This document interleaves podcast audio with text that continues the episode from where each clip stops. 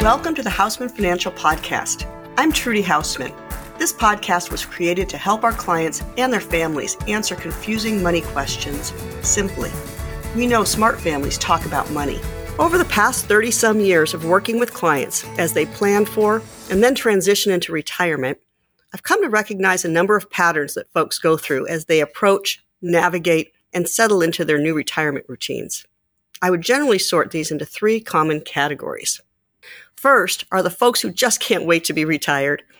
They have the easiest transition and are often falling behind a spouse who's already retired. For these folks, they have been dreaming for years of the time when they no longer have to set an alarm, deal with annoying bosses and coworkers, and have all the leisure time to pursue their hobbies and other activities. As I mentioned, having a spouse who's already made the transition and is anxious for company in travel, entertaining, and other pursuits is often a factor. Most of these clients will have a number of consuming hobbies and pastimes that take up more and more time over the years, putting stress on their work schedule. They're often avid travelers, volunteer in the community, and have strong interests like photography, music, golf, fishing, etc. Alternatively, they may have recently become grandparents and are relishing the idea of being involved on a regular basis in caregiving. Being able to retire allows them to devote the time necessary to really indulge these interests. For this group, making sure that they have adequate funds to pursue their dreams is enough. The rest is just gravy. The second group would be the diametric opposite. These folks really don't want to retire and are usually feeling like they're being forced out. Most of these folks really love their work. They find it fulfilling and they relish the interpersonal relationships in their workplace. For these clients, the transition to retirement can be particularly stressful. Not only are they facing the prospect of giving up their sense of purpose and feeling of being important and useful, they're also looking forward to separation from friends and colleagues. They face the prospect of losing touch with friends who continue to work and feeling out of the loop even when they do manage to keep in touch. From a psychological standpoint, there's also a sense of grief associated with the loss of identity that occurs when one goes from being an engineer, a doctor, a manager, or a technician to being just another retired person. That was the case for my sister. I remember her telling me how strange it felt to be just another woman standing in line at the grocery store at 11 o'clock on a Tuesday Nobody knew she'd been an advertising executive, that she'd been a boss, that she'd been an important person. Now she was just another housewife. Coupling this loss of personal identity with the lack of outside interests and personal relationships can be a recipe for depression and regret. As an advisor, it's particularly important to recognize these issues in advance of the retirement event so that you can counsel the client. Not only to expect these feelings to occur, but to minimize them as much as possible by encouraging them to build up relationships and interests outside of work. I often suggest that clients check out the community college nearby and read up on the flyers from the local community center.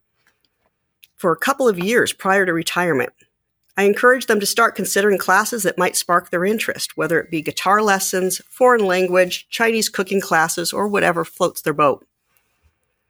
I also try to provide a list of volunteer opportunities in their area. Building outside interests and a community to share them with is vital for easing the transition for these folks. We all know that the transition from being a lifelong saver to actually living off those savings is going to be stressful enough.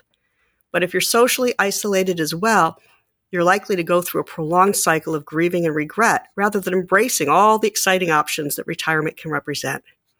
A lot of patience and reassurance is the name of the game when working with clients like this. It's also important to offer resources, support, and helpful suggestions and encouragement. It can make the difference between a seamless transition and one that's fraught with anxiety. The third and last group are those somewhere in between. They've been looking forward to retirement, certainly, but are torn between the dream of living a life of leisure and anxiety over what the future might bring. Most of the folks in this group are looking forward to having more flexibility in terms of travel and hobbies, and spending time with family. At the same time, they have concerns about whether their nest egg will be sufficient to allow them to enjoy all that they hope and still be around to leave a legacy for their kids. Clients in this group, and all three of the groups for that matter, really benefit from a practical examination of their anticipated expenses. It's important not to overinflate or underestimate, as well as providing an honest and frank discussion of the income their assets can reasonably be expected to produce. This involves an analysis of their various sources of income, whether it be pensions, IRA, Social Security, in some cases, rental income or other investment income. We also need to consider family obligations. Will their parents be a financial burden or a potential windfall? Are their kids independent yet? Will they ever be independent? It's different for every family. We also need to review their budget. What kind of discretionary spending will they need? Will their fixed expenses be declining? Think of paying off the mortgage. Or will they be increasing due to higher medical costs and inflation? Will they be starting Social Security or Medicare soon? All of these moving parts have to be put together by the advisor to provide retirees with a reasonable picture of how their retirement will play out. This can give them the confidence to make the transition a seamless one. This is really where we as advisors earn our keep.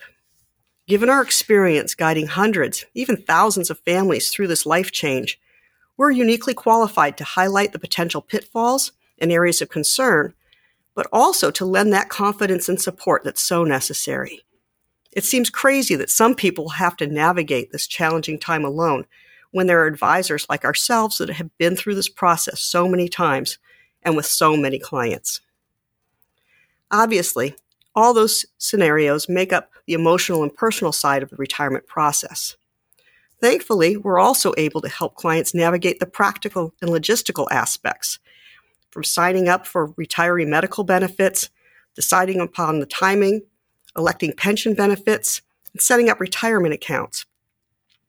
We're here to help the whole way through. We also help invest the pension and 401k proceeds to produce regular monthly income, and we help determine the appropriate amount of tax withholding. Balancing all these aspects while always considering the emotional journey is what makes the difference between an involved, caring advisor and the do it yourself or online planners and money managers. So, where do you find yourself? Are you excited to retire? Are you dreading being forced out? Or are you somewhere in the middle with lots of questions? No matter where you fall, Haussmann Financial is here to help. Give us a call today to set a time to discuss your personal situation. Our number is always in the show notes. Thanks for joining us. If you found this podcast helpful, leave a review today. We'd love to hear from you. Click the link in the show notes to talk to a Haussmann financial advisor and get your money questions answered. Thank you.